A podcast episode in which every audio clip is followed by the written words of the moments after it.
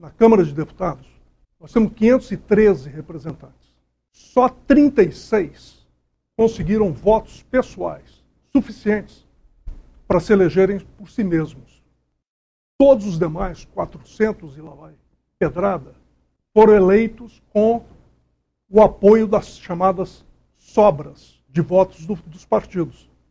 Um exemplo claro de sobra de voto é o Tiririca. O Tiririca teve 1 milhão e 300 mil votos, ajudou a eleger mais três deputados federais, nenhum dos quais teria nem de perto votos para conseguir se eleger.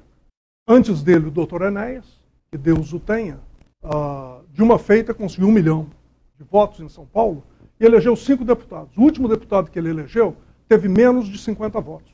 Foi eleito. Então, num sistema distrital, cada deputado vai ter atrás de si um número significativo de eleitores. Necessariamente. O voto é majoritário no sistema distrital. Então ele pode bancar, ele pode falar de igual para igual com o executivo, que é o grande problema que nós temos, é o excesso de poder na mão do presidente da República e a falta de poder na mão do Congresso.